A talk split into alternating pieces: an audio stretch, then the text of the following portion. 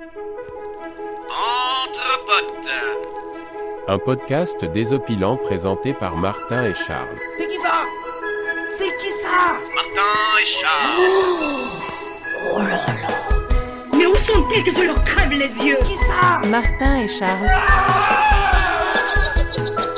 Vous commencez à me fatiguer. Il y a pas quelques soissons avec de la bonne soivre, hein? Permettez-moi de vous préciser poliment que vous êtes de pauvres petits plintus. Ces amuse-bouches m'ont mis en appétit. Salut les zigotos, les zigotas. Vous êtes bien sûr Entre Potes, votre rendez-vous détente et bonne humeur du lundi.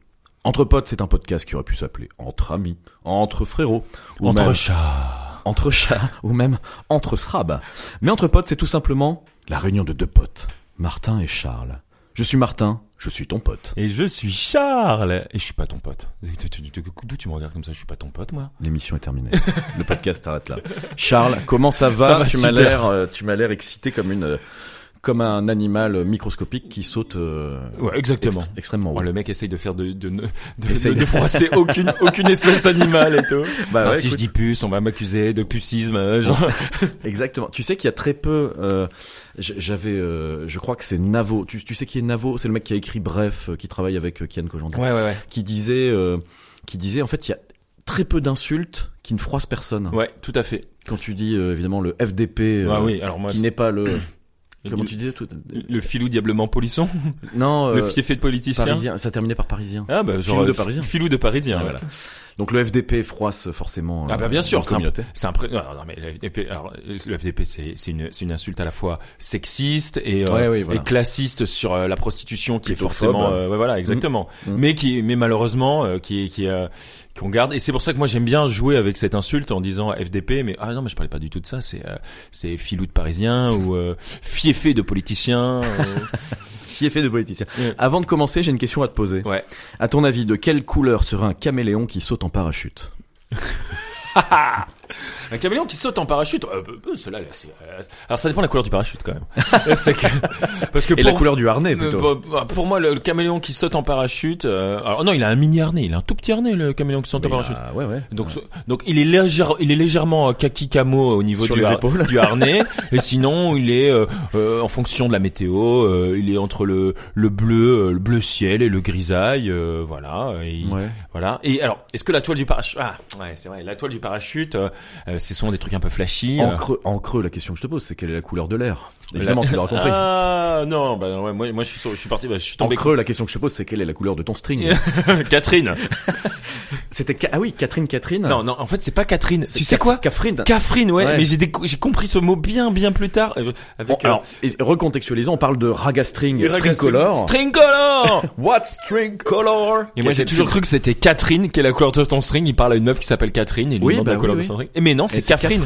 Ouais. Mais moi j'avais une autre interprétation, c'est que je pensais que Catherine, c'était une façon de dire Catherine en créole. Eh ben non, ah oui, c'est vrai, c'est ça. Je pensais que c'était un truc vaguement américanisé. Eh ben Catherine, non, c'est un. Ça veut dire c'est une façon de. Ouais, mais même je crois que c'est aussi une comment on appelle ça, une ethnie de la Réunion, ou en tout cas de. Ça prend tournant raciste. Ouais, bien sûr. Non mais c'est. Est-ce que tu veux pas te fact-checker? On sait que tu es le fact-checker de l'émission. Avant, le mec va dire un truc raciste. Vérifie quand même ce que tu veux dire. Mais Catherine, ça fait référence à un type de population. Tu vas fact-checker, pendant ce temps-là, je meuble, évidemment, avec un message publicitaire.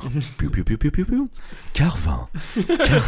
Carvin, c'est une ville agréable et dynamique, où installer son entreprise, c'est facile. Et c'est possible, grâce à Philippe Kemmer.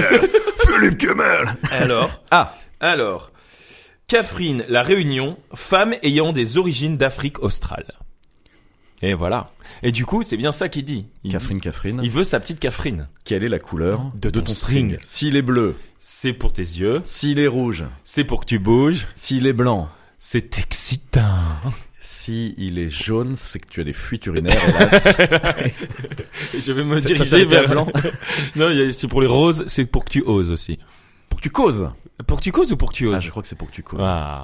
Bon, là, on va pas fact-checker la chanson Catherine, couleur de ton string. Ah oui. Ah là là, il tient à son algorithme impeccable. Non, pas du tout. Mais, alors, Raga String, moi, j'ai une anecdote que tu connais peut-être pas. Ouais. Où les amis auditeuristes découvriront peut-être ça. Le groupe s'appelait Raga String. Le tube s'appelle String Color.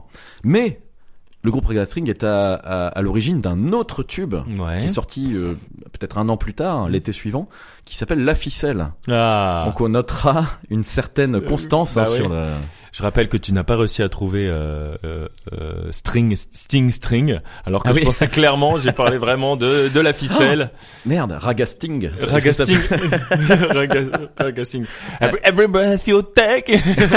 Alors, effectivement, à Florent Panini, d'urgence.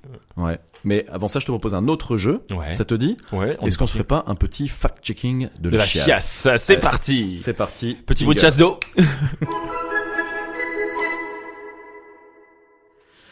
Le fact-checking de la chiasse, on y a joué la dernière fois, donc je rappelle aux auditeuristes qui nous rejoindraient pour cet épisode 4, le principe, c'est tout simplement que je vais te donner une affirmation que j'estime crédible, qui, tu vas me le dire, et soit vraie, soit fausse. Si elle est vraie, évidemment, je t'en dirai un petit peu plus. Si elle est fausse, je t'en dirai pas plus. Pire explication. Crystal clear. Cependant, je te demanderai de m'expliquer quel est ton cheminement de pensée qui t'amène à me donner ta réponse. Voilà. Ok? Tu aimes me voir me battre avec mes propres conjectures. Je sais, j'ai pu observer ça.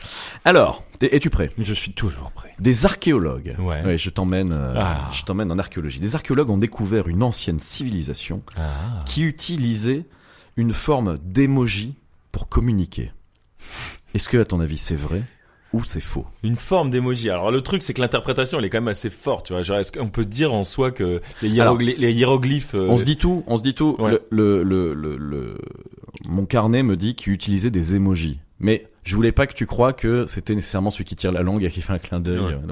Voilà. L'idée, c'est bien qu'on ait une forme primitive d'émoji, voilà, découverte par des archéologues. Alors j'ai pas la date de la découverte. Est-ce que c'est, donc ça veut dire que ils ont découvert que dans une forme de langage, il y avait, parce que c'est quoi le rôle de l'émoji, c'est de véhiculer une émotion par une image. À mon avis, on est sur quelque chose de symbolique qui représente une émotion, voilà, ou un symbole. Ouais, exactement. Et qui aujourd'hui peut clairement être apparenté aux émojis qu'on connaît. Et donc ta proposition, c'est que c'est une découverte récente, c'est qu'on connaissait pas cette civilisation. Ouais, c'est ça. Ouais. Il y a eu une découverte récente qui montre que une société primitive utilisait les émojis pour... Alors, est-ce que ce qui est récent, c'est que c'est la découverte totale de cette civilisation? Oui. Ou qu'ils utilisaient les émojis? Non, c'est la découverte récente. Ah, ça, c'est plus compliqué, parce que comment ça se fait qu'on serait passé à côté d'une civilisation et d'un coup, on la découvre, et en plus, ils avaient déjà les mots crottes. Bon. Écoute, j'en sais rien du tout. J'aime bien l'idée. Moi, j'ai envie d'y croire, tu vois. J'ai envie de te dire, l'archéologie a encore des choses à nous révéler. Et si en plus c'est pour savoir que il y avait des émojis pêche. Ouais. Mais je pense que pour le coup, en fait, finalement, si on tire le fil, je pense que dans toute forme de langage, on a pu avoir des émojis. Donc je pense que ce qui est l'info croustillante là-dedans, c'est est-ce qu'il y avait vraiment une nouvelle civilisation ou pas, quoi. Est-ce qu'elle était, elle utilisait des genres de pseudo-hiéroglyphes? Eh ben, je veux le savoir, Martin. Ouais, mais tu pars sur un vrai, on va dire. Ouais, bien sûr, c'est dans le cadre du jeu. Bon. Ouais. Écoute, c'est faux. Oh. L'indice, c'est que je me suis très mal défendu sur les explications. J'ai rédigé ça un peu à la va-vite, que j'avais peu de détails à t'apporter, mais effectivement, j'ai trouvé ça crédible. Tu es tombé dans le piège. Ouais. Non, mais je pense que ce qui mais par contre, je suis d'accord avec ta conclusion de dire que on peut apparenter les hiéroglyphes ou toute forme symbolique d'expression graphique à l'utilisation d'émojis. Non, mais du coup, en fait, le truc croustillant, vrai ou faux dans tout ça, c'est savoir ce qui est toute une période culturelle de l'humanité à côté de laquelle on était passé et que j'ai découvert récemment. Ouais. Tu utilises les émojis, toi? Peu. Modérément, ouais. Modérément, ouais. C'est lequel que tu utilises? Enfin, ou lesquels? Parfois j'utilise le... Alors, c'est pas du tout radiophonique. Grosso modo, il vient de saisir les joues. Le cri de Munch. Ou alors le fameux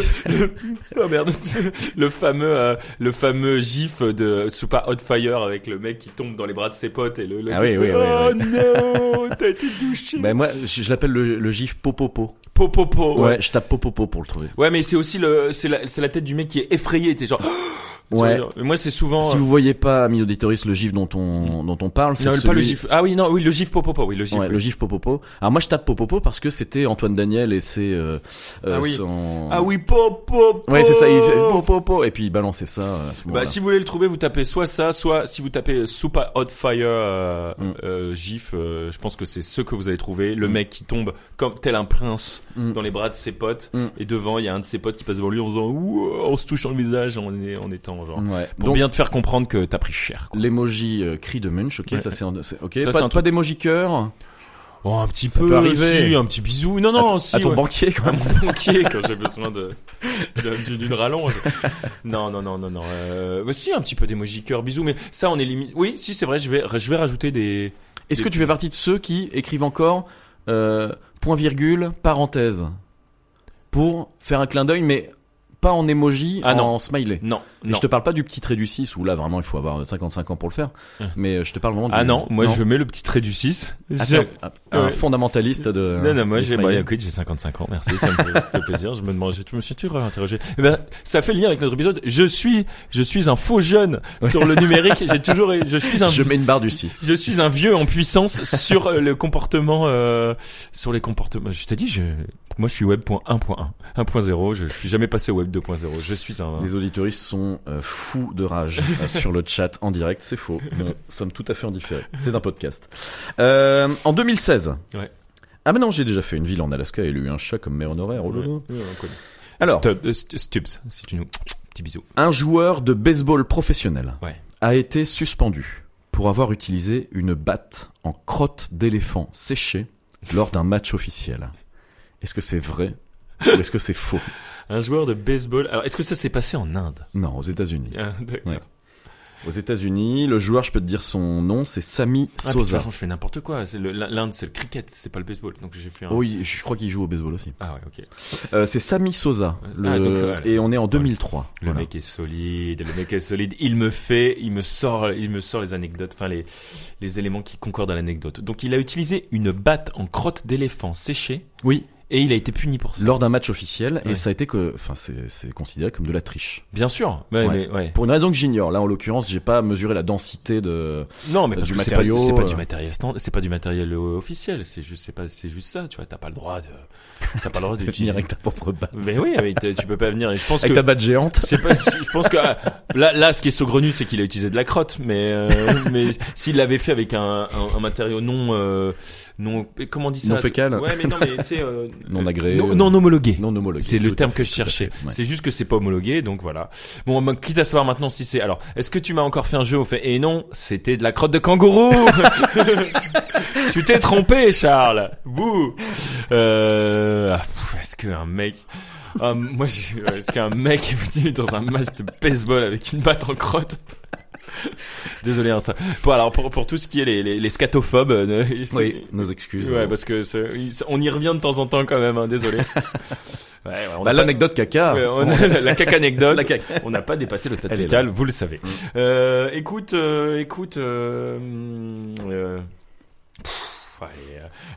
je dis toujours oui en fait à chaque fois. Je dis oui à toutes les anecdotes. Et puis donc une fois sur deux j'ai bon, une fois sur deux j'ai tort. Allez. Je vais encore dire oui. Ok, alors. Hélas, c'est faux. Ah, oh, putain. Mais t'étais pas loin avec la crotte de kangourou. Parce que, alors c'est moins marrant, hélas. Mais, Sammy Sosa a bien été, suspendu. Voilà, car il a utilisé une batte non homologuée. Elle était en caoutchouc, figure-toi. Et je suis tombé sur cette anecdote, amusante parce qu'en fait t'as des, c'était en 2003 et je sais pas quelle était la qualité caméra qu'on avait pour filmer les matchs, mais alors il y a des arrêts sur image qui sont proprement dégueulasses, mais où on voit une batte en caoutchouc en fait qui est toute tordue. Le mec frappe avec une violence folle et grosso modo on dirait qu'il a vraiment un bout de plastoc, enfin ce qui est le cas, un bout de caoutchouc dans les mains. Donc c'est assez ridicule. Mais non, voilà, c'était pas une batte en crotte d'éléphant séchée, hélas. On peut faire souvent ce jeu. Je pense que je répondrai oui à chaque fois. En 2002. Ah, on continue. Ok, c'est parti. Je t'emmène à New York. Ah, ouais. Un jour, j'irai à New York. Ouais. En 2002, un homme a découvert une famille de 4 alligators qui vivaient dans les égouts de New York. Est-ce que c'est vrai ou est-ce que c'est faux? Ah, franchement, ça fait très. Tu sais à quoi directement j'ai pensé au Tortue Ninja. Ah, évidemment, ouais. évidemment. Alors moi, est-ce que des celles-là ne faisaient pas d'arts martiaux. Ouais. Enfin ceux-là ne faisaient pas d'arts martiaux. Ok. Eh ben j'ai envie de dire quand même. Tant pis si je me gourre encore. Oui. C'est faux hélas. Oh putain.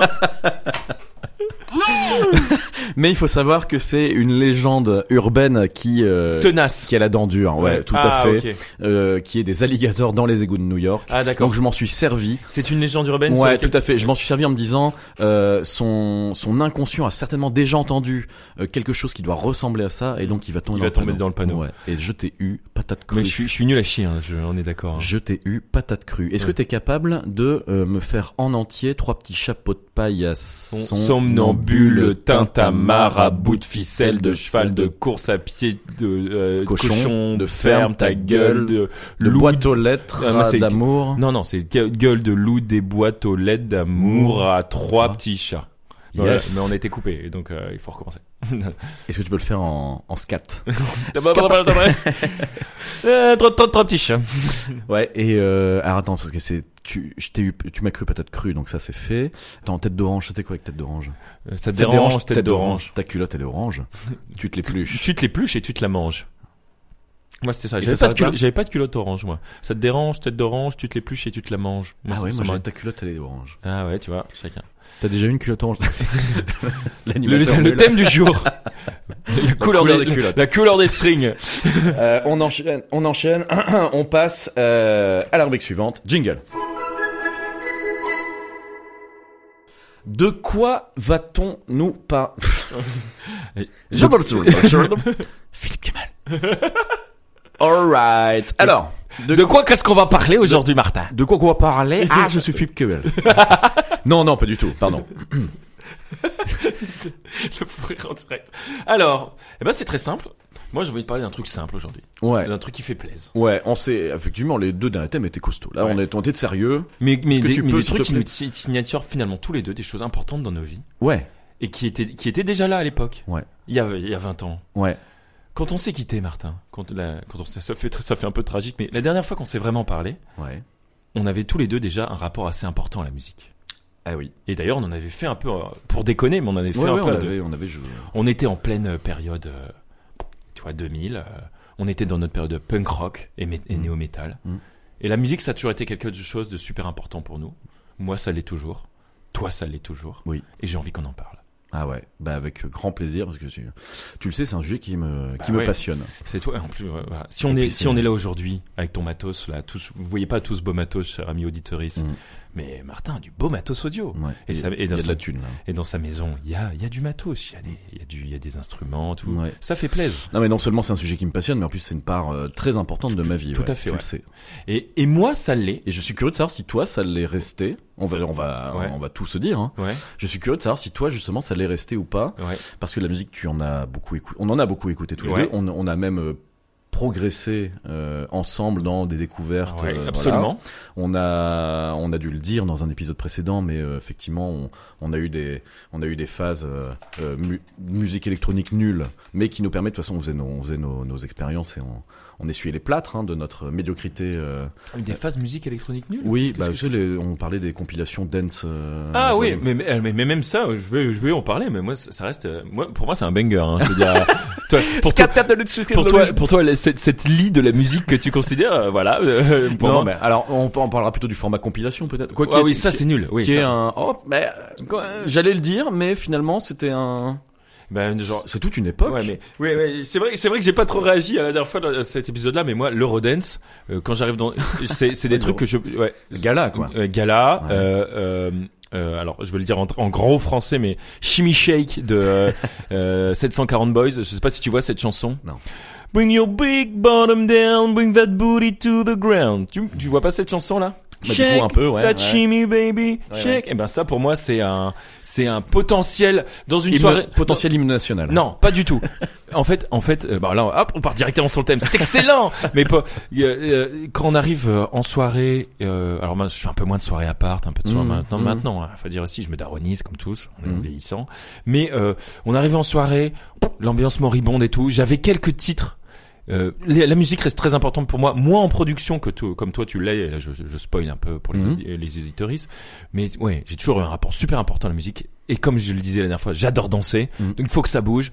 Il faut que les gens et j'aime bien que les gens aient envie de bouger. Je suis pas devenu DJ non plus, hein, faut pas déconner. Mais pour tu moi, parlais de ton rapport à la danse. Ouais, voilà, fois, exactement, c'est ce que je dis. Ouais. Et donc, allez, on met un truc qui ambiance, on met un truc qui bouge. Et pendant une période, et surtout avec les gens de notre génération, parce que voilà, je sortais certains trucs comme ça quand ça partait sur des trucs un peu moribonds, qui peuvent être cool à écouter, mais c'est pas à 2h du mat, c'est pas le moment de se faire une rétrospective de je sais pas quel artiste méconnu. Ça m'arrivait d'essayer de rebondir en mettant des bangers, de ce que j'ai, mais c'est mes bangers. Oui, c'est voilà. Ça. Oui. Mais il y a des débats là-dessus. D'ailleurs, on va peut-être en parler, mais. Et voilà, donc là-dessus, moi, ça m'invitait. Sortir un gars. J'ai souvent vu que les gens sont surposés ou en train machin. Tu lances un gala ou un truc comme ça. Et l'alcool aidant, les gens rebondissent, tu vois. Ça part en chenille. Ça part en chenille. Non, pas en chenille non plus. Non, mais je vais surtout pas, déprécier. Ouais, c'est ça. C'est très dur. Non, je vais surtout pas déprécier ce que tu dis. Je vais surtout pas le tourner en dérision, bien que ce soit pas du tout, moi, ta cam. Ma cam, et puis la direction que j'ai pris. Moi, j'ai dès le, putain, là, quand on vous parle de Eurodance compilation volume 4 machin, on a 10-12 ans quoi, on est des enfants. Ouais. Moi à partir du moment où j'ai un peu conscientisé la musique, je me suis mis aux musiques à guitare fin du collège. Ouais, exactement, ouais, je me souviens, ouais. Ouais, rock, le néo-métal, enfin voilà, tout ce qui était contemporain de cette ouais, à ce moment-là on se suivait encore, ouais. Effectivement. Mais c'est pas des choses que j'ai abandonnées, hein. Attention. Hein. Ouais, vas-y, continue. Moi, le lycée a permis de politiser un peu le truc aussi, de se rendre compte qu'une musique peut et doit être revendicative, tu vois. Ouais, ça c'est. Ouais. Ouais, se donner une direction, se donner un sens politique. Ben, ouais. Et ça m'a jamais quitté en fait. Ouais, alors que moi, pas du tout. Moi, c'est là la grande. Je pense que c'est là où on va pouvoir expliquer nos trajectoires différentes. Alors que moi, la musique, c'est l'instant, le plaisir. Brut, vraiment pour ce que c'est. C'est l'écoute, le lâcher prise, la trance, quelle que soit la forme de musique, que ce soit sur un pogo de métal ou sur de la musique électronique. L'important, c'est le lâcher prise, ouais. Et c'est ça qui est important. Ouais, pour moi. Tu vas voir, on va tout se dire, ouais. On va tout vous dire évidemment à milieu auditoris. J'ai également un versant qui est de cet ordre-là. Hein. Ouais, bien sûr, je n'ai pas que voilà. Non, mais je m'en doute. Mais par contre, j'ai jamais politisé la musique. C'est exactement ça. Donc, ouais. on va pouvoir creuser ce truc-là, trop bien. On va tout se dire, ouais. D'accord. On va tout se dire. Mais avant ça, tout simplement, j'ai envie de savoir si tu sais ce qu'est un historion. L'ami, mon pote. Ah, mon pote, est-ce que tu sais ça? Je vois ce que tu, là, on est parti sur une définition. Ah, d'accord. De l'extrême. Jingle. Alors, un historion. Qu'est-ce que tu m'as concocté, là? Un historion. Non masculin. Historien. Un historion. Okay. Nous en connaissons tous. Ah. Des historions. Okay. De tout poil. Alors, un H, ça commence par un H-I-S-T. Ah non, excuse-moi, en plus, je te dis des bêtises. Un histrion. Un histrion, je suis parti bille en tête. Un histrion, nous en connaissons tous. H-I-S-T-R-I-O-N. Histrion. Voilà. Un histrion, non masculin. Non masculin, ouais. What the fucking fuck is an histrion? Ce sera la définition de l'extrême du jour. Tu vas nous expliquer donc ce que ça t'inspire. Un histrion. Je suis là pour donner des indices, si possible. Est-ce qu'il fait bon, est-ce qu'il fait bon être qualifié d'histrion? Est-ce que déjà des êtres humains peuvent être qualifiés d'histrion? Non, c'est plutôt pas positif. D'accord. C'est plutôt pas positif, mais l'histrion ignore qu'il l'est lui-même. D'accord. OK. Donc on qualifie pas un pote d'histrion quoi. Ah, non. On peut. Ouais, mais donc on peut qualifier un être humain d'histrion. Ah oui, tout à fait. Donc c'est quelque chose. Déjà, j'ai vachement progressé. Oui, je pensais que tu étais déjà parti là-dessus. Ouais, mais voilà, mais du coup, c'est un comportement humain. Tu me confirmes, c'est un comportement humain. Il a un peu agi en histrion. Oh, c'est ça. Ouais, alors lui, c'est un histrion, écoute. Fini. C'est un histrion fini. Voilà. D'accord. Ouais. Alors, à quel moment? Donc, et c'est pas laudatif. Voilà. Je balance un peu de culture. Non. Laudatif. Alors, histrion. Pour les amis auditoristes, donc, on est sur un comportement qui peut être négatif. Ouais. Donc histrion. Ah, mais ça, tiens, ça me dit quelque chose maintenant. C'est ça, ça ring un peu une belle. Est-ce que c'est un fauteur de trouble? Je pourrais te dire oui, mais c'est pas la bonne direction. Ça me dit quelque chose. Là, je crois que c'est un mot que j'ai déjà vu. Il y a pas de notion de violence ou de. Parce que quand tu dis fauteur de trouble, il y a pas de notion. Voilà. Non. Moi, c'était pas forcément de violence, mais c'est quelqu'un qui vient. Non. J'entendais pas par là. J'entendais quelqu'un qui vient perturber quelque chose d'établi. Il y a quelque chose de perturbateur. Hein. Ouais. Ça me dit quelque chose. Il a agi en véritable histrion à ce moment-là. Un histrion, c'est quelqu'un. Qu'est-ce qu'elle fait? Donc c'est quelqu'un. Est-ce que c'est quelqu'un qui vient s'opposer en détracteur par rapport à quelqu'un d'autre ou par rapport à une phrase? Non, moi je crois pas. Donc c'est beaucoup plus léger que ça. C'est beaucoup plus léger que ça. Est-ce que c'est quelqu'un qui n'écoute pas, qui prend pas au sérieux? Non. Ok. Non. Est-ce que une forme de comportement immature par rapport à une situation? Pas par rapport à une situation, mais par rapport à immature, t'allais dans la bonne direction. Tout court. Ouais. Quelqu'un qui prend rien au sérieux, quelqu'un qui. Ouais, un petit peu. Mais tu. Est-ce que tu peux me donner un exemple? Est-ce que tu peux me donner un exemple d'histrion de la culture commune? Et tu pourrais dire, tiens, lui, c'est je vais te donner la réponse. Ouais. Si je le fais, je vais te donner la réponse. Bon, écoute, tu allais dans la bonne direction. Donne l'exemple. Écoute, histrion, je peux te donner la signification du mot latin histrio qui te donne pas nécessairement la réponse. Ah, vas-y, alors. Histrio veut dire mime. Ah, histrio veut dire mime. Ah, est-ce que c'est quelqu'un qui a pas d'avis propre et qui fait tout ce qu'on lui dit? Non, c'est pas ça. Bon, écoute, je vais te le dire. En fait, un histrion, c'est un fanfaron.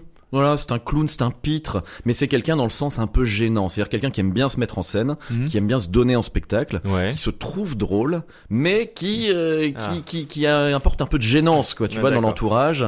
C'est l'oncle gênant, c'est le tonton gênant qui a bu un verre de trop de vin, un verre de vin de trop à Noël. Ok, voilà. D'accord. C'est un véritable histrion. Voilà. Ah ouais, alors lui. D'accord, excellent. Hélas, c'est un mot un peu désuet, donc si tu essayes de... Qu'est-ce qu'il répondrait le tonton bourré à... C'est un véritable histrion.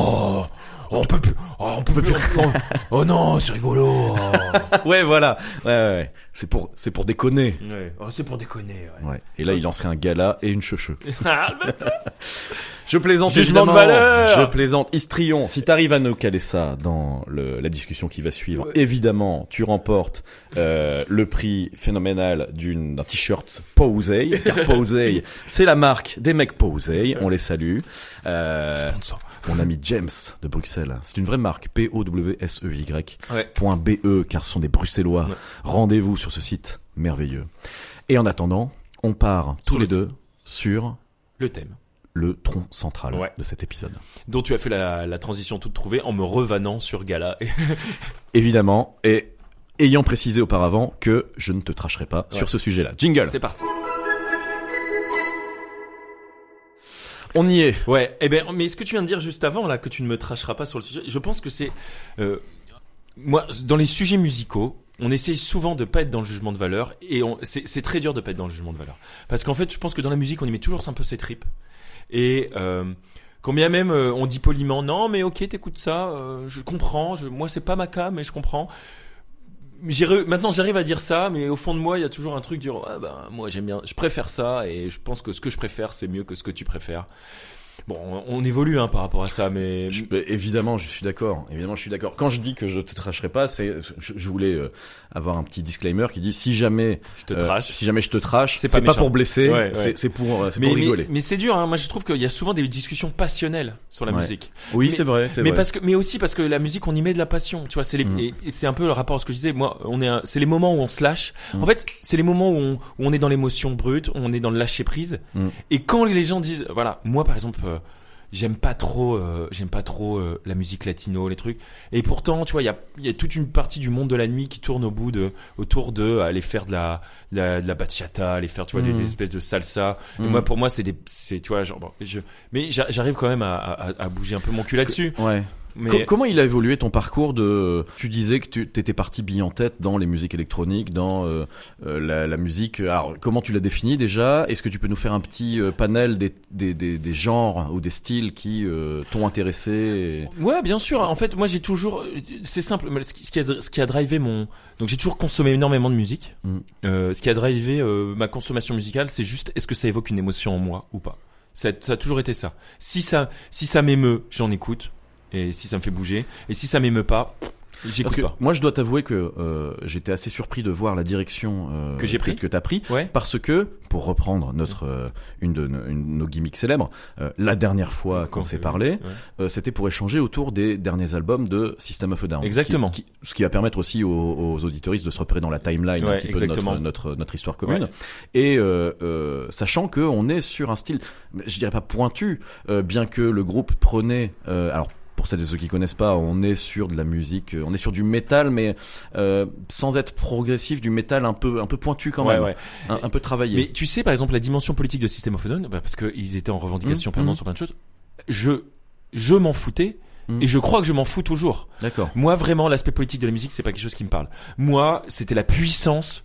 La création vocale, les chants mélangés de Serj Tankian et d'Aaron Malakian qui me faisaient vibrer, ouais. et c'était vraiment de l'émotion brute, et le fait que peut-être que ça donne une coloration autre à la musique aussi, l'engagement politique, mais c'est pas ça qui me drivait. Moi, ça a toujours été secondaire dans ma consommation. Moi, ce que je voulais dire, parce que je veux pas tout de suite aborder ce sujet-là, ce que je voulais dire, c'est que c'est symptomatique d'une musique à instrument quand même. C'est-à-dire que c'est de la musique pour musiciens. Ouais. C'est pas quatre accords, c'est pas nirvanesque. Sans portée de jugement de valeur sur le groupe Nirvana, mais qui était connu pour avoir quatre accords barrés et partir dessus avec ouais. quelque chose de brut. Je dis pas simple, je dis brut. On était là dans une musique beaucoup plus complexe, une musique à instrument. Toi, c'est un moment en plus où tu prends la batterie comme instrument, où t'apprends à jouer la batterie. Même avant. Mais, ouais. Et c'est là-dessus qu'on en était resté. Ouais, ouais. On est resté là-dessus. Et je pense pas que les choses soient contradictoires. Par rapport à, pourquoi je t'ai parlé de ce rapport à qu'est-ce que ça évoque en moi, ça a été le truc le plus important. Et dans le reste, dans ma consommation de musique, j'ai toujours aimé et ressentir des émotions fortes en musique. Ouais. Il faut qu'il y ait de la puissance, ou il faut qu'il y ait de la mélancolie, il faut qu'il y ait quelque chose de très apaisant. Et ça m'a amené à écouter des choses aussi variées que du métal, du reggae ou de la dub très très apaisante. Ça, c'est aussi des sons que j'adore, tu vois. Et de la musique électronique qui me met dans des états de transe et de lâcher prise très fort. Ça a toujours été ça. Et en fait, est-ce que juste dans tous les styles que tu viens de lister, ouais. Qui sont tous très variés, ouais. Voilà, qui ont ponctué ton parcours, est-ce que tu peux nous faire le distinguo entre ce que t'écoutais au casque dans la rue et ce que t'écoutais en live ? Eh ben, il y en a pas. Mais si, parce que tu m'as dit que tu n'allais pas au concert de musique saturée, de métal, etc. Eh ben, j'en ai fait quand même des concerts de métal. J'ai été voir aussi, je te le disais, j'étais voir Children of Bodom en concert. Bon, ça, c'est un groupe qu'on n'a pas partagé parce que c'était un peu plus tard. Je l'ai découvert en cours de mes études, et là on commençait déjà à perdre contact. Et voilà, moi, grosse puissance et grosse mélodie de ce groupe, j'adorais, c'est tout. Et il y avait quelques concerts, parce qu'à l'époque ils passaient encore en concert, et je les ai vus à l'Élysée Montmartre, je les ai vus aussi à la Villette. Je sais plus comment ça s'appelle la boîte de la salle, l'aéronef, non, je sais plus. Ah non, c'est Sali là. Tu vois, excuse-moi, je fais une. Mais en tout cas, j'allais les voir, et avec plaisir. D'accord. Et en même temps, j'ai aussi vu même époque Groundation. Okay, un groupe que j'adore, ouais, vraiment. Ouais. Et encore une fois, et j'aime pas tout le reggae et alors pareil, la dimension politique du reggae, désolé, hein, mais je m'en fous. Enfin, vraiment, moi, c'est pour ça que j'aime Groundation et un peu à l'époque Tiken Jah Fakoly et pas d'autres groupes, parce que moi, c'est la mélodie, la basse et la rythmique. Ouais, et d'ailleurs Groundation est un groupe un peu atypique de reggae parce qu'ils sont très techniques, très qualitatifs, et moi j'adore ça, que le reggae un peu locali machin, moi ça me plaît, ça m'intéresse pas du tout, quoi, voilà. D'accord. Et donc pas de distinguo entre de la musique que j'aime consommer en live et je peux écouter, et ça perturbe un peu les gens, parce que je peux écouter la musique soit très violente, soit très calme au réveil ou au ou en live ou machin. Après, j'ai quand même eu, je dois avouer, je mets un addon à tout ça.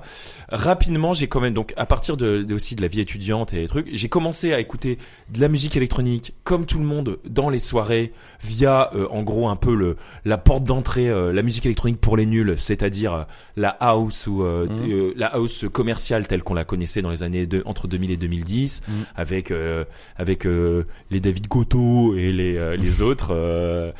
Bon, maintenant qui me plaisent plus. David Guetta. Florent Panini en puissance. Il n'y a pas de paroles dans, on pourrait pas le faire. Mais bien sûr qu'il y a dès qu'il y a des paroles.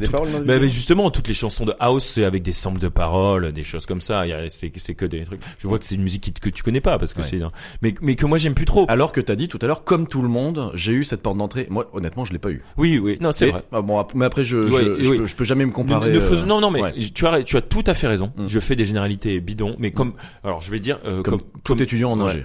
Mais sauf que l'inverse, c'est que il y a les gens écoutaient ça un peu juste pour le côté en soirée, c'était la musique qu'on met en boîte, la musique de boîte qui est souvent d'ailleurs un mot un peu comment on appelle ça, une insulte un peu dans la bouche des gens, et péjoratif, c'est pas de la musique, c'est de la musique de boîte et tout.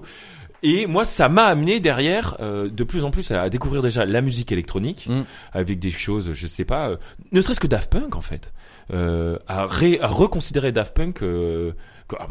Pour moi, Daft Punk c'est vraiment quelque chose de très important qui est Vitalik aussi à l'époque aussi. Je sais pas si c'est quelque chose.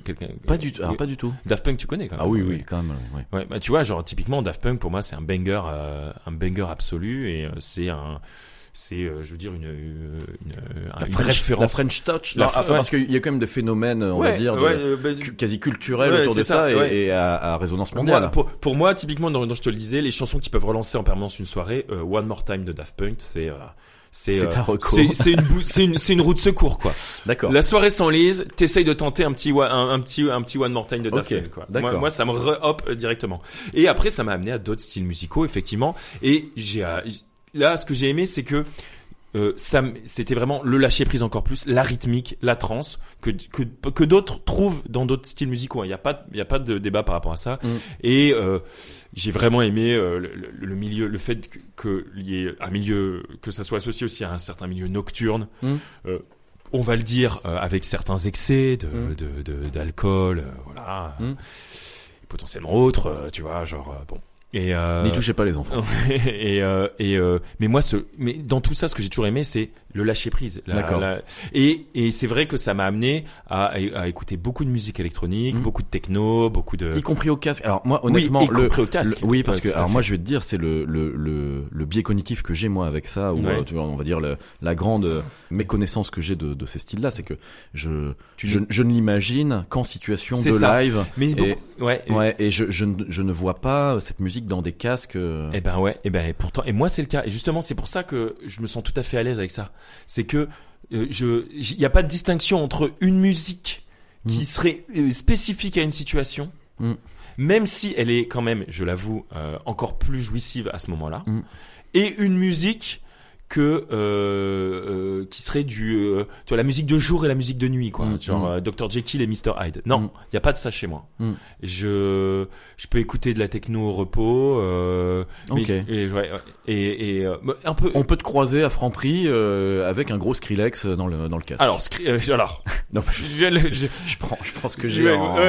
Mais c'est pas du tout de la techno, mais oui, c'est une est-ce que les sombres, je sais pas, une sombre période de la musique électronique, c'est la dubstep, qui est assez particulière. La dubstep, c'est un mélange finalement entre des espèces, des tentatives de rythmique hip-hop. Mais alors ça, il y a eu à un moment donné, il y a eu une jonction avec le métal. Dubstep et métal ont communiqué. Et c'est moi, j'y suis allé un petit peu je suis allé sur ce terrain-là en passant par les musiques à guitare. Et c'est là où je voulais en venir aussi. Un truc que tu disais tout à l'heure, c'est qu'il y a pas alors il y a quand même, par exemple, entre Groundation et puis la techno, il y a quand même des limites, il y a quand même des écarts. Mais je pense que tous les styles musicaux, là je vais faire un poncif de la culture musicale, mais tous les styles musicaux se communiquent les uns avec les autres. Et on l'a bien vu, je trouve. Un bon exemple, c'est, mais je fais partie de la masse, hein, d'une certaine façon. Toute la musique électronique et notamment la house était pas tant valorisée que ça dans les années 2000. Mm. Il y a eu l'eurodance dans les années 90. Mm. Les années 2000, on était plus sur du rap et du hip-hop, en tout cas dans le mainstream en France. Et les 2000-2010, on a eu l'irruption de la house dans la pop musique et dans le hip hop, et je pense que le climax de ça c'est David Guetta et les Black Eyed Peas. Là t'avais mais alors David Guetta produit de la parce que là honnêtement ça va être une grande méconnaissance, je suis désolé, hein, des musiques électroniques, mais pour moi David Guetta c'est quelqu'un qui reprend des samples existants pour en faire quelque chose, mais qui ne crée pas ex nihilo de la musique. Alors là non, mais alors là de toute façon là il y a l'éternel débat, là, il se lève et non mais l'éternel débat, c'est un autre truc. À partir du moment où est-ce que c'est bien ça le travail de David Guetta? Non, mais là je enfin oui et non si tu veux, mais dans ce cas-là je peux te dire que n'importe quel guitariste qui joue un accord qui a déjà été joué reprend, ne fait que répéter avec une rythmique différente des notes qui ont déjà été jouées dans l'histoire, tu vois. D'accord. Moi là-dessus je veux pas du tout avoir ce débat. T'es pas d'accord, t'as le droit de... Non mais je veux pas du tout avoir ce débat de la musique électronique c'est pas de la musique, c'est pas de la création, c'est juste du remarchage. Toute musique n'est que s'inscrit dans un contexte culturel, et on ne fait que... Alors après bien sûr il y a des mecs qui reprennent une chanson identique et qui la changent d'un demi-ton, et voilà on considère qu'on a fait une nouvelle musique. Là on peut avoir des limites, mais moi le sample, l'échantillonnage, l'inspiration, ce qui compte pour moi d'une certaine façon c'est dans qu'est-ce que ça inspire aux gens, est-ce que ça les... Je vais le dire différemment, quand si jamais on parlait de David Guetta, ouais. Mais c'est pas du tout une référence pour moi, hein, David Guetta. Oui non mais j'ai bien compris, mais David Guetta a une nouvelle sortie sur les plateformes, j'aurais du mal à considérer David Guetta un nouveau morceau. Je peux entendre David Guetta a une nouvelle sortie, un nouveau son à proposer, mais de là à parler de morceaux au sens composition, je vais avoir du mal. Et ça, mais je vois bien le biais vieux con ou disons méconnaissance du truc, et je veux bien me tromper. Mais malgré le travail que j'ai essayé de faire là-dessus, je n'ai toujours pas changé d'avis sur ce... Ok, je peux...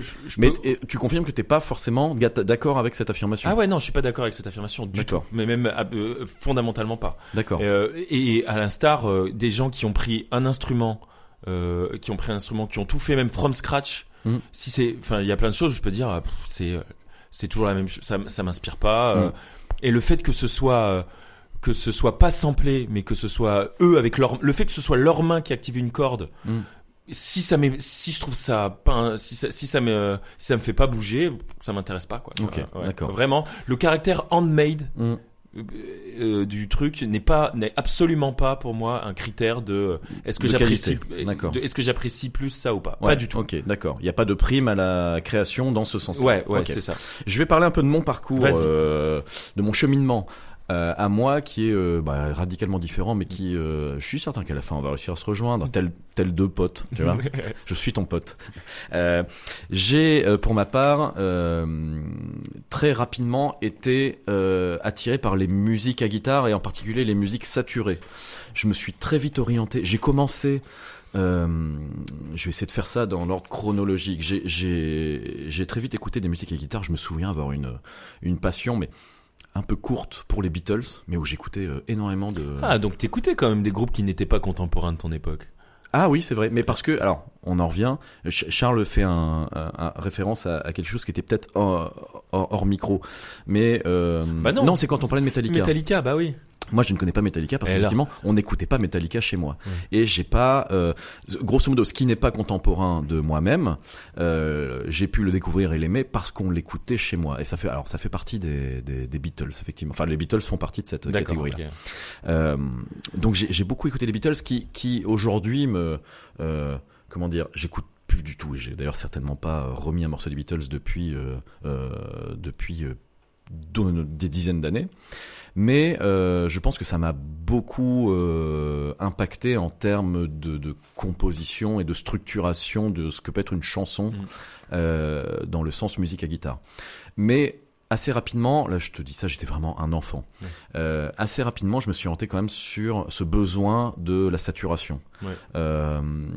J'ai eu une phase ça va pas être très original. Alors là, les auditoristes, vous pouvez avancer de quelques minutes. Ça va être un moment chiant.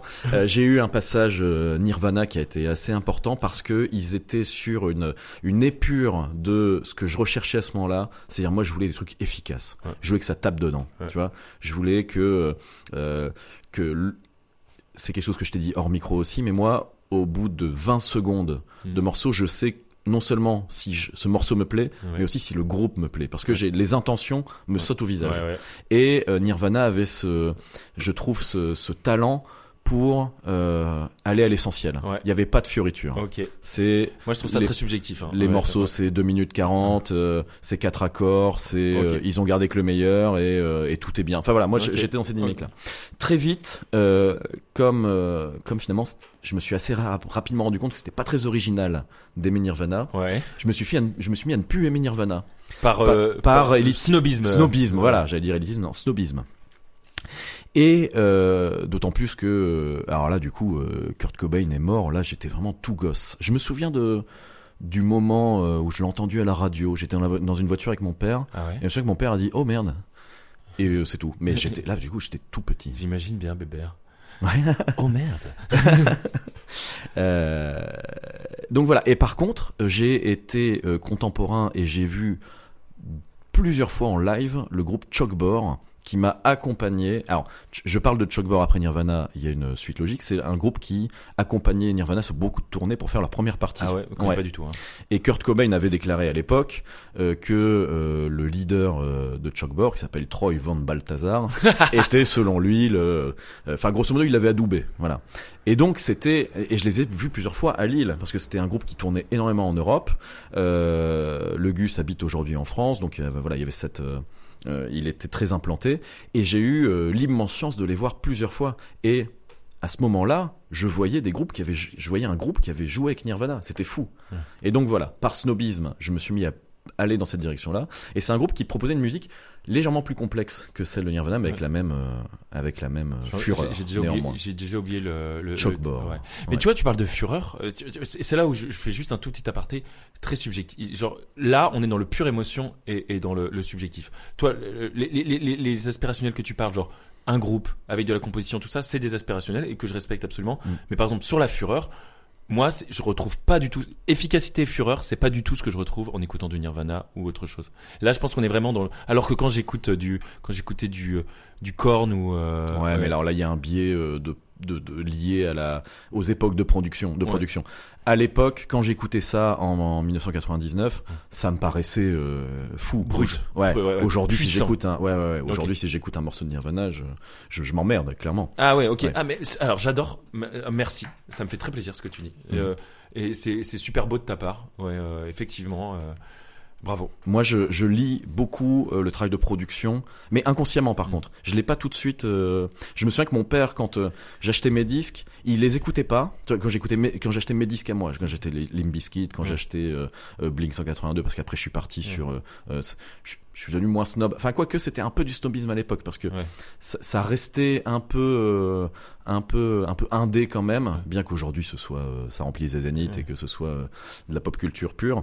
Je me souviens que mon père, il écoutait pas du tout ce que j'achetais, mais il regardait les petites lignes derrière les CD pour voir où c'était enregistré et qui avait produit, qui avait mixé, qui avait masterisé, parce qu'il y avait des fois des ponts avec d'autres groupes plus anciens que lui pouvait écouter. Mais mon père a toujours été quelqu'un qui était très dans le coup aussi.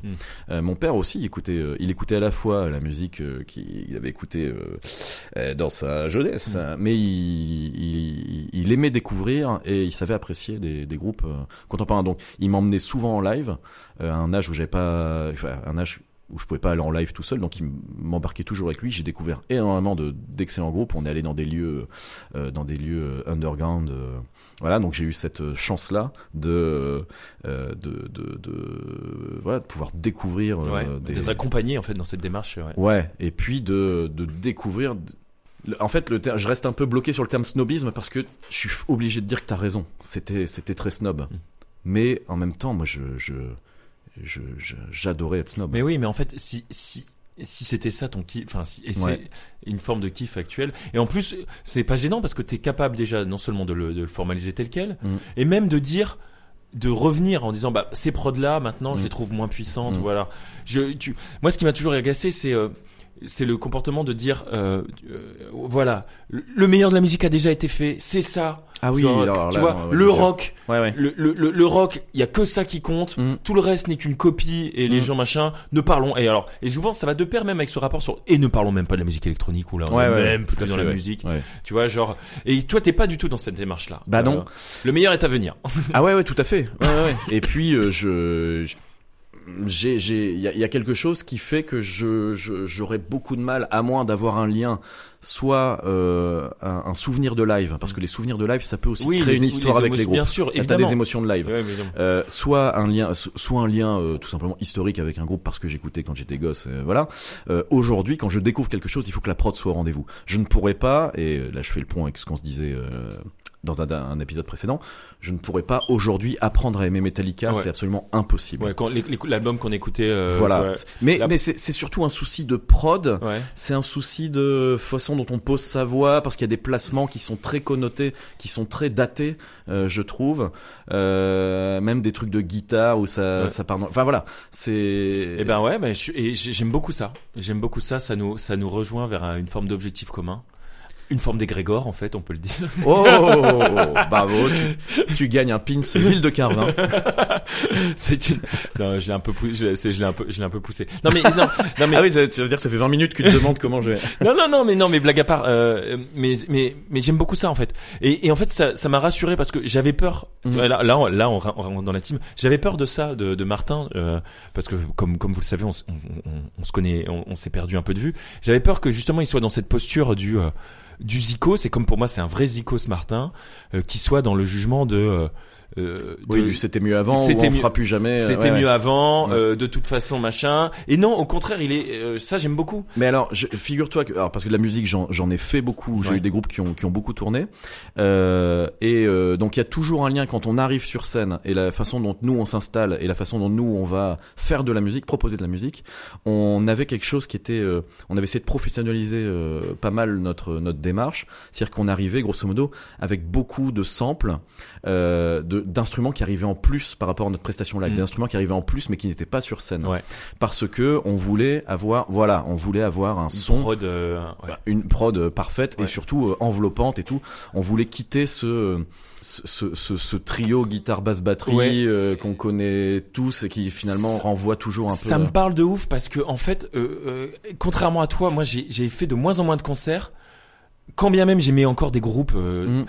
Parce que je trouvais que le concert allait être moins bien que l'écoute et des trucs que j'adorais écouter en casque et machin, ça rend moins bien en live en fait. Et ça et alors tout le monde m'épargait, mais tu comprends pas l'énergie du live, c'est ça qui est important. Ben, en fait, moi, j'ai moins d'émotions en live sur la même chanson que quand je l'écoute au casque. Et je comprends pas pourquoi, tu vois. Et surtout, je pense que tu peux avoir un rendu qui est ok, sur de belles scènes, ou avec un bon ingé son derrière. Mais quand tu joues dans un bar, ou une toute petite salle, là, par contre, tu vas massacrer ta propre musique, et les oreilles des gens qui sont devant. Donc, nous, en fait, on n'avait pas du tout cette approche-là. Et on avait essayé, voilà. On avait essayé, nous, on appelait ça une démarche un peu professionnalisante dans la façon de rendre le son. Et quand on tombait sur un ingé son, un vieux de la vieille qui avait son t-shirt Metallica, ses boucles d'oreilles de pirate, etc. Il était complètement dans le discours que tu dis, disant ils ont même pas d'ampli, et c'est pas de la musique. On avait tous des oreillettes parce qu'on jouait au clic, c'est-à-dire qu'on était tous réglés parce que les samples forcément ils pouvaient pas partir n'importe quand. Enfin c'est quelque chose d'assez logique quand on sait comment ça marche. Et ça, mais ça les il y a certains ingénieurs avec qui on a travaillé, ça les insupportait. Ils disaient mais vous faites pas de la musique, vous faites grosso modo, vous êtes des acteurs. Et tu vois, parce que on t'accusait un peu de ce que toi tu reportes sur d'autres styles musicaux, tu vois, genre ah putain, ils envoient des samples qui sont même pas sur scène, mais les faux, les imposteurs, c'est pas de la zik, tu vois. Ouais, mais ça reste nos samples. Mais tout à fait. Tu sais, il y a des mecs qui jouent leurs samples, qui préparent leurs samples, qui préparent leur rythme musical. Alors par exemple, je me suis un peu intéressé à Mid, que tu vois qui MYD. Non, qui pas du tout. Ah oui, bah tu devrais ce sera peut-être ma reco musicale pour j'en aurai deux, une à moi et une pour toi. Bah ce mec là en fait fait de la musique mais sample tout. C'est-à-dire que tout, c'est de la musique électronique mais par contre tout ce qui diffuse, donc c'est-à-dire que c'est il est derrière des platines et il fait le con en live.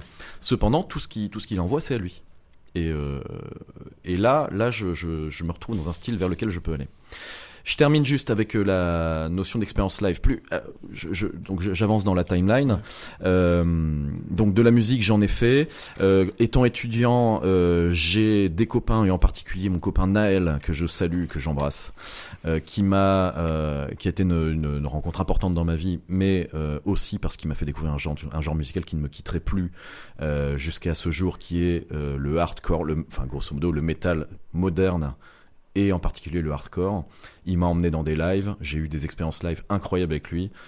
J'ai enfin rencontré une communauté qui bougeait, qui produisait, et j'ai rencontré aussi une communauté qui savait prendre soin d'elle et qui était dans une forme de violence, mais une violence communautaire. Ouais. Ça va être assez difficile à expliquer, mais c'est quelque chose qui m'a tout de suite fasciné.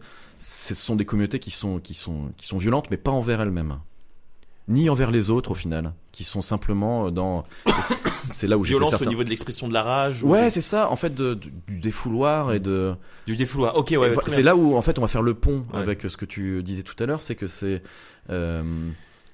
c'est l'expression d'une violence, mais qui n'est pas dirigée. Et avec une espèce de purge. D'exutoire, tout à fait. Et il y a quelque chose de magnifique. Ouais, tu vois dedans. Des mecs qui se suspendent au plafond sur des trucs. C'est excellent. Mais c'est magnifique. Vraiment, c'est très beau. Ouais. J'ai vu du spectacle sur scène et en fosse. Toujours dans des petits lieux, parce qu'il y a aussi cette culture du petit lieu, des mecs qui s'agrippaient aux tuyaux de gaz. Et ça, c'est cool. Mais ça m'a fasciné. Et ça m'a provoqué des émotions incroyables. Mais je comprends tout à fait. Et en fait, ça fait lien au fait que, par rapport à la notion de concert. Moi, les concerts, c'est des choses que j'ai fait de moins en moins, parce qu'en fait, je trouvais l'expérience édulcorée par rapport à ce que je vivais réellement, comme je te l'ai dit. Et même, même dans l'expérience, moi, typiquement, ce que j'ai aussi aimé dans la musique électronique, c'était la notion de festival, ou en tout cas de longue période d'écoute de musique, avec forcément rapport à l'alcool et trucs, mais où vraiment tu purges, quoi.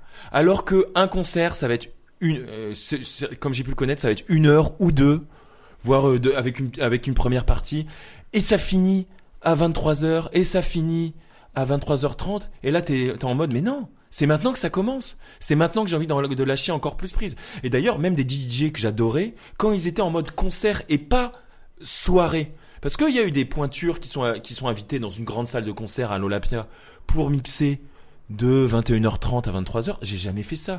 Il est hors de question que je commence à monter à puissance, à arriver sur le lâcher prise, et que vous êtes bien amusés les gars, rentrez chez vous, l'évacuation, tout le monde traîne mais 10 minutes à sortir de la salle, et c'était bien ce petit set. Ça, moi, ça me va pas du tout. Moi, il faut que ce soit des moments exutoires, comme tu l'as dit, il faut que ce soit des moments intenses, et ça passe par des moments nocturnes longs. Et par exemple, à l'inverse, j'ai pu apprécier, moi, un truc je me souviens d'un Pitchfork Festival que j'avais fait à La Villette, qui commençait par du rock et qui finissait par de l'électro, et j'avais trouvé ça génial.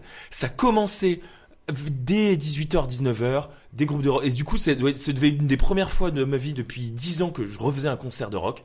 C'est sympa, tu commences à t'ambiancer, bière, machin.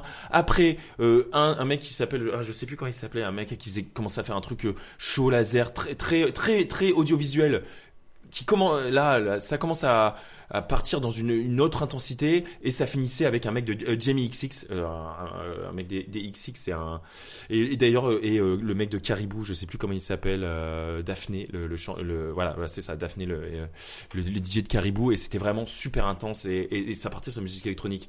Mais il y avait 2 concerts de rock au départ, puis un truc un peu intermédiaire, puis de la musique électronique, et ces trucs, voilà, du 17h à 5h du mat, j'avais trouvé ça excellent. Et pour moi, c'était ça, la musique, tu vois. C'est quelque chose, peu importe, on n'est pas obligé d'être puriste ou quoi que ce soit, c'est tout ce truc-là. Et si j'avais vu, par exemple, que l'un ou que l'autre, entre 21h et 23h, ça m'aurait pas intéressé, tu vois. C'est cette expérience et cette purge que je trouve magnifique. Ouais, j'ai 2 choses à dire par rapport à ce que tu viens de nous raconter.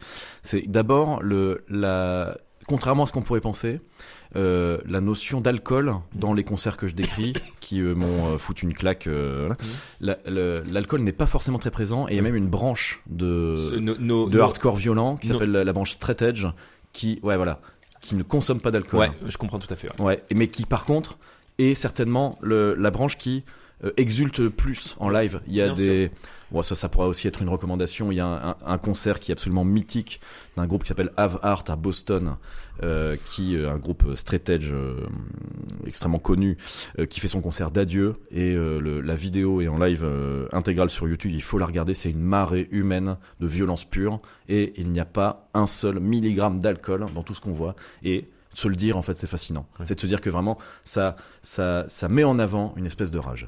Oui. J'applaudis. Ouais, très bien. Je te remercie. Mais par contre, c'est un mouvement qui m'intéresse de plus en plus. En fait. Je le trouve. Je suis assez fasciné par ce que ça représente et ce que ça dit du rapport à la musique et à. Je suis absolument d'accord. Et en fait, je peux que plus soyer. Quand bien même, j'ai encore moi du mal dans un milieu festif et nocturne, à arrêter de prendre quelque chose qui va encore plus m'enjailler, encore plus m'enivrer. Mais là, on est sur des comportements quasi culturels, quasi automatiques. Je comprends tout à fait. Et d'ailleurs, dans le rapport à la musique électronique, et c'est ça qui a toujours été compliqué pour moi, quand j'allais voir parfois des DJ que j'adorais, et je sais, et là c'est le mépris une forme de mépris que je peux comprendre de le truc. Je sais que la moitié de la salle, elle était là parce que c'était on va être défoncé et ça va faire boum boum. Et c'est tout. Et ils n'étaient pas là pour leur rapport à la musique. Et c'est pas pour faire l'élitiste. Même moi, j'ai pu être snobiste au sein même de la musique électronique. Tu arrives avec... et puis souvent, c'est des plus jeunes. T'arrives... c'est assez dur. Hein. T'arrives dans un truc que t'avais envie de voir, ce mec-là. Et t'as des mecs de 16, 18 ans. Tu sais même pas s'ils comprennent ce qu'ils écoutent ou pourquoi ils le font. Et c'est pas du tout pour être dans le jugement. Mais... tu sais bien que eux, dans 4 ans, ils vont se dire, bon, c'est fini les conneries, maintenant, je vais réécouter Georges Brassens et c'est terminé. Et puis, eux, ils pourront te dire, oh, la techno, non, mais ça, c'est juste, ou la musique, le truc, non, mais ça, c'est juste, quand t'es petit, parce que t'as envie de boire et d'avoir un principe pour être défoncé, mais c'est pas de la vraie musique. Et non, et en fait, je pense que d'autres gens pourraient dire ça. Et d'ailleurs, je pense, de plus en plus, j'aime aller dans des endroits, et je sors de moins en moins, mais, où, ouais, c'est ça. C'est pas, y a l'alcool, le but, c'est pas de se défoncer la gueule, avoir un prétexte musical pour se défoncer la gueule. Non, c'est d'exulter sur la musique et d'apprécier et faire l'expérience de pas boire aussi. Ouais, c'est très bien. Et d'ailleurs, je vais essayer ça. Il y a un truc qui existe apparemment et je vais essayer d'aller sur des formes de danse, tout ça, et de rapport à la musique sans aucune forme de substance qui altère ta perception. Est-ce que je peux t'improviser un Florent Panini ? Vas-y. Quand une femme part faire du sport, elle m'enfile avant d'aller sur le port pour tenir ses roploplos. Oui, ses roploplos. Georges Brassière. Oui. Écoute, depuis que tu as prononcé le mot Georges Brassens, je te regarde dans les yeux, je te fixe. Mais j'écoutais à peine. Ouais. Je devrais réécouter cet épisode pour comprendre ce que tu dis. Ouais. Et ça fait plus d'une demi-heure qu'on parle de ça. Bien, on est bien. On va clôturer le sujet. Ouais. Ça m'a fait très plaisir. J'ai adoré cette discussion. On reprendra, si tu es d'accord. C'était le thème. On va dire que là, on a abordé la musique qu'on écoute et qu'on vit. Ouais. On reprendra dans un épisode futur la musique telle qu'on aime la jouer. Okay, ouais, ok, ça marche. La production musicale passée, présente et future. Ouais, ok, ça te va ? Ça me va très bien. Ouais. En attendant, et si on porte dessus un petit jeu ? Un petit jeu, c'est Marty. C'est parti, jingle. J'ai dit c'est Marty. C'est Marty McFly. Le mélange de Martin est parti. Alors c'est Marty. Très bien. On va innover. Je vais te surprendre. Ah. Moi, je m'attendais à du Florent. Je m'attendais à du Florent Panini. Tu voulais faire un petit Florent Panini? Bah, tu nous as teasé un peu sur le Florent Panini. Donc, cela dit, il était improvisé. J'ai dit ça et je ne les ai pas préparés. Bon, voilà. Bah, pour la prochaine, on promet du Florent Panini. À nos amis auditeurs. Nous savons que vous adorez ça. Vous nous l'avez dit en commentaire. Ouais, bien sûr. Bah, le chat est survolté. Ça sub de partout. Merci. Merci pour le sub. Merci Kemmer. C'est le prénom de Monsieur Kemmer ? Alors là maintenant, je vais te laisser te démerder en live. Patrick ? Mais c'est Philou ! Philippe. Mon pote, je suis venu avec ceci. Ah, je crois que je connais ça. Tu crois que tu connais Shabada. Shabada Bada. Shabada Bada. Ouais. Une petite boîte de jeux. Alors, un jeu de société. Mais de société, je te rassure, j'y ai jamais trop joué. Non, non, mais de toute façon, ça va être extrêmement simple. Je cherche la société pour les citer quand même. Compact Game Vocal Audio. Voilà, édition de la Haute-Roche. Shabadabada, c'est un petit jeu de société de cartes qui donne simplement, des mots au hasard. Mm-hmm. Et toi et moi, on va devoir. Alors, c'est un des rares jeux où on va pouvoir jouer tous les deux en excellent. Même temps. Nous allons devoir trouver une chanson qui contient ce mot, ouais. D'accord, et forcément le chanter pour l'illustrer. D'accord. Est-ce que tu es d'accord. Ouais. J'ai du français, j'ai de l'anglais. On peut faire les deux. On peut faire les deux. Et j'allais te demander si le mot en français peut être traduit en anglais, mais non. Si c'est un mot français, c'est le français. Mot. C'est le mot. Est-ce que t'es prêt ? Est-ce que t'as compris le jeu ? Ouais, j'ai compris le jeu. C'est parti. Ok. De toute façon, on s'en fait un test. Ok. Ouais. Pour l'instant, on compte pas les points. Ouais. C'est parti avec le mot pleurer. Pleurer, bien sûr. C'est sûr qu'on en a. Alors pleurer. Et j'ai crié Aline pour qu'elle revienne et j'ai pleuré. Bravo. Pleuré. Alors Aline et c'est Christophe. C'est Christophe tout simplement. Ouais.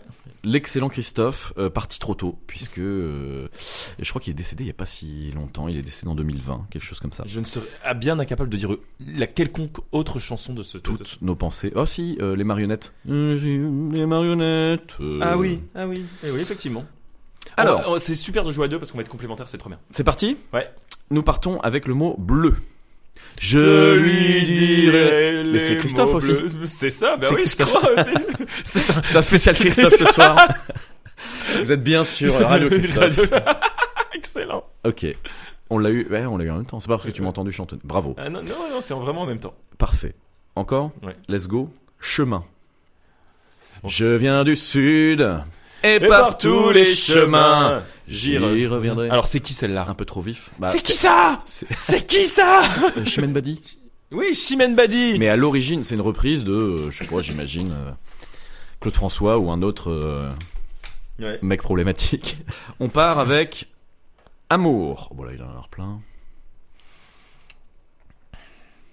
Amour. Ouais, c'est sûr qu'il y en a. J'essaye de trouver. Alors, ça, j'en ai. Dans chez Piaf, il doit y avoir. Que je t'aime. Quand on a que l'amour. Il faudrait beaucoup. Alors, la tête de Martin. Et la vie. Quand il imite Jacques Brel, c'est. Non mais tu trouves pas que j'imite bien? Bon. Écoute. Attention. Non, en fait, il faut que je ferme les yeux parce que la tête que t'as, ça rend pas honneur à Jacques Brel. Hélas. Ça le rend un peu malade d'un point de vue chromosomique. Tu vois ce que je veux dire? Non, mais t'as vraiment une tête horrible. Quand ok, alors ferme les yeux dans ce. Non, ferme les yeux. Je le laisse tousser en toute sérénité. Attention, Jacques Brel est parmi nous.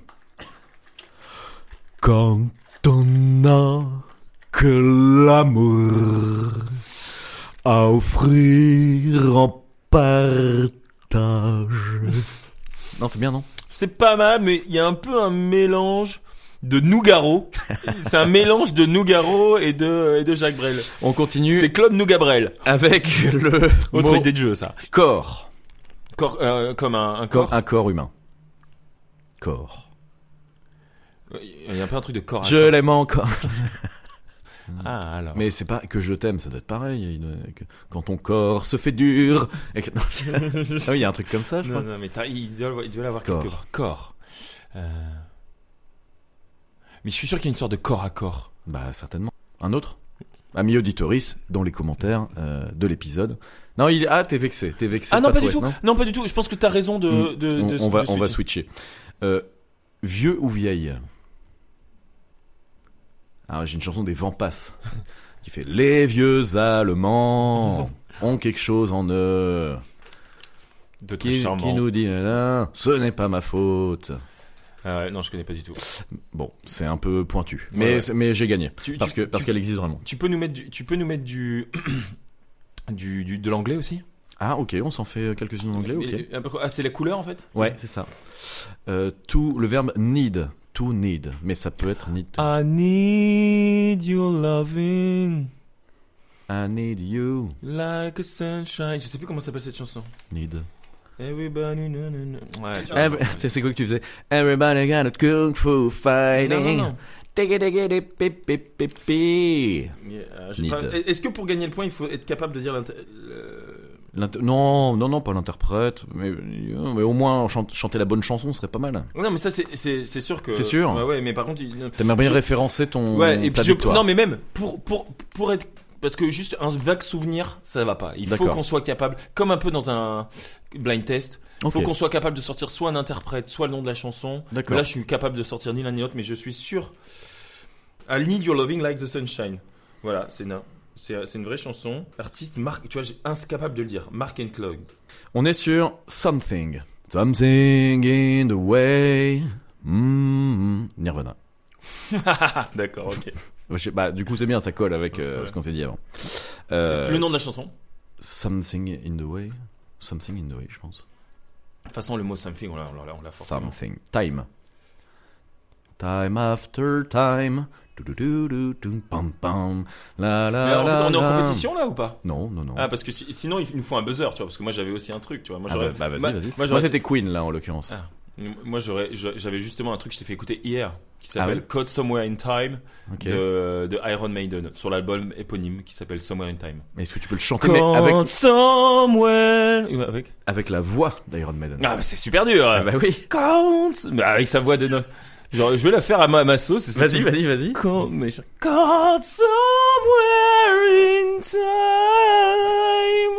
Avec, tu sais, avec les vers se sont brisés ici. Mais en plus, je le fais bien plus aigu parce que la perception qu'on a de l'anglais d'une octave au-dessus est tout à fait. Enfin, c'est un peu dur. C'est vrai qu'il parle de manière plus aiguë, mais dès qu'on essaye de chanter en anglais, ça monte, moi je trouve. Ok. Un dernier. Français ou anglais? Français, allez. Allez, un petit français. Main. La main. Donne-moi ta main et prends la mienne. Mais oui, l'école est finie. Et ça part en cheu pour ce. Non, je n'oublierai pas les recommandations. Cette fois-ci, on part sur des recos en lien avec le thème d'épisode. C'est parti. Si t'y parles, Slibar. Jingle. Les recos, eh ben moi je les ai à peu près toutes verbalisées. Je vais pouvoir les redire je les ai verbalisées pendant le débat du tronc central. J'y vais parce que je vois que tu réfléchis en même temps. Ouais. Tu as l'œil brillant. Ouais. Moi je vais recommander plusieurs choses. Je vais recommander un artiste que j'écoute peu, mais qui à chaque fois que j'ai tenté l'expérience m'a impressionné et qui en plus a une DA notamment pour sa mise en scène dans les clips. Ou pour tous les visuels qu'il utilise que je trouve génial. Il s'appelle Myd, M-Y-D. Alors c'est étonnant de recommander quelqu'un que j'écoute peu, mais je trouve que c'est sa façon de faire qui me plaît. Et voilà, et surtout, il fait partie de ces personnes qui peuvent me proposer un vidéoclip que j'aime autant à regarder qu'à écouter. Il a fait des trucs extraordinaires. Il travaille avec Alice Moitié, qui est une photographe de mode et de musique, qui est elle aussi très talentueuse. Et voilà, ils font la paire. En termes de... oui, bah vas-y, ping-pong. Moi aussi, je vais avoir deux recos, donc c'est trop cool. Ouais. Première reco, pour toutes celles et ceux qui n'ont aucune approche, même de la musique électronique en général, je vais partir sur quelque chose de très, très smooth, que je considère comme très quali. Je vais inviter les gens à écouter un live, parce que c'est aussi quelque chose que je consomme beaucoup. Une Boiler Room. Boiler Room est un label qui fait jouer des DJ dans des salles, des sets complets que tu peux t'écouter chez toi. On va partir sur la Boiler Room de David August. Je crois qu'elle date de 2014 ou 2015. C'est un petit bijou et pour le coup lui il sample des chansons à la limite du funk, des trucs très cool quoi. Ça avec des il travaille dessus avec des samples et tout. Enfin c'est vraiment très quali et en termes d'émotion et de voilà, on n'est pas sur quelque chose de purement exutoire et tout, mais on est vraiment sur quelque chose. Moi je trouve qu'il met en place une ambiance et tout. C'est vraiment et souvent c'est trop. J'ai parfois testé ce live chez des gens qui connaissaient pas du tout et j'ai eu de très bons retours. Donc je vous propose Boiler Room, David Auguste. Je pense qu'on est sur du 2014 ou du 2015. D'accord. Et on le trouve où ? YouTube. Ça tombe bien, ma reco suivante est également intégralement disponible sur YouTube ou en DVD ou en vinyle. Je possède le vinyle à titre personnel et je retourne souvent sur ce live du groupe Have Heart, avoir du cœur, qui est un groupe straight edge, straight edge de Boston. Ouais, j'en ai parlé pendant l'épisode. C'est un groupe qui en fait Boston a toujours eu une obédience straight edge particulièrement importante. C'est-à-dire, c'est un mouvement qui, je ne sais pas si on peut dire qu'il est né là-bas, je ne suis pas assez historien du mouvement, mais en tout cas il est très présent là-bas. Donc c'est une ville qui est importante et c'est un groupe qui est emblématique de cette ville-là, qui a commencé là-bas et qui fait son dernier concert, son concert d'adieu dans le lieu où ils ont commencé. Et donc c'est bourré d'émotions. Et c'est un live qui est extraordinaire parce que la scène est toute petite, la salle n'est pas très grande, mais c'est une marée humaine de mecs déchaînés. Dès la 3e chanson, il y a les flics qui sont obligés d'intervenir en disant là c'est extrêmement dangereux ce que vous faites. Donc lui il calme un peu les gars en disant on garde l'esprit du mouvement, mais on fait attention les uns aux autres. C'est vraiment très représentatif de ce mouvement qui est communautaire et qui appelle à la bienveillance. C'est une excellente porte d'entrée vers le straight edge, je recommande. J'ai une proposition par rapport à ça. Oui. Est-ce qu'on peut se faire un... Je remercie Robin et Maxime qui m'ont fait découvrir ce groupe. Est-ce qu'on peut se faire un échange ? Ouais. C'est-à-dire, je m'engage à regarder ce truc avec attention, dans de bonnes conditions, pour en jouir. Et tu fais la même chose avec ma précédente recommandation. Est-ce qu'on pourrait faire ça ? Hop, on se serre la main. Voilà. Quand bien même, et à tenir le truc. Combien de temps dure la vidéo ? Celle que j'ai recommandée ? Ouais.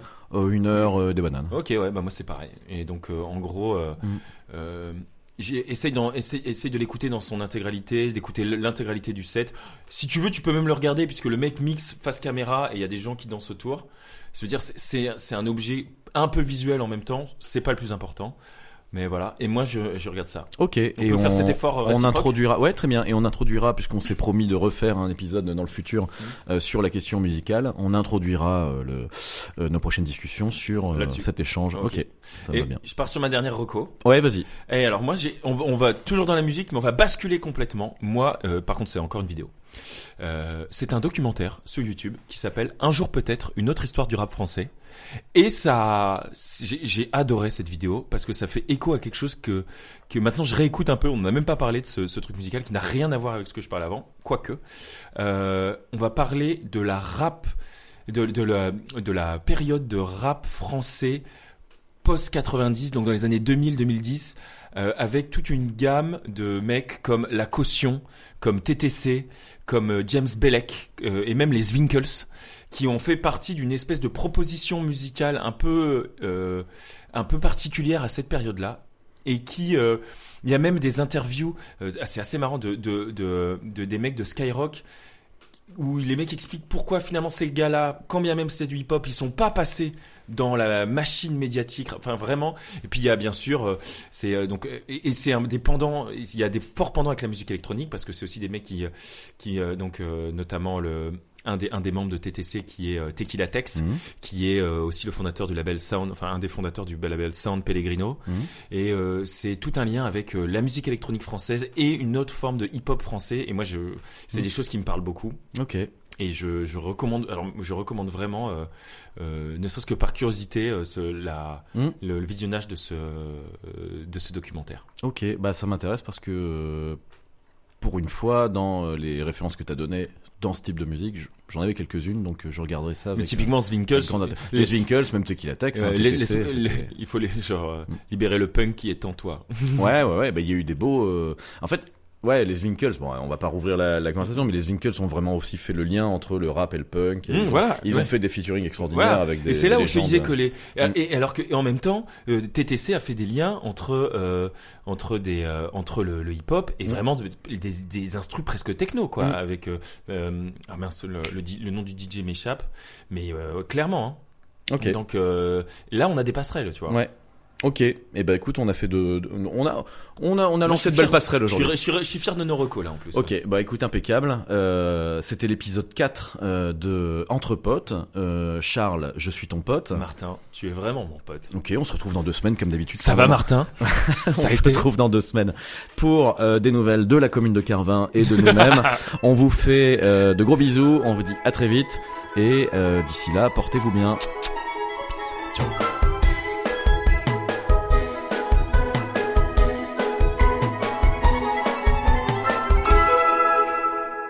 Alors ça, c'est du bon Minervois.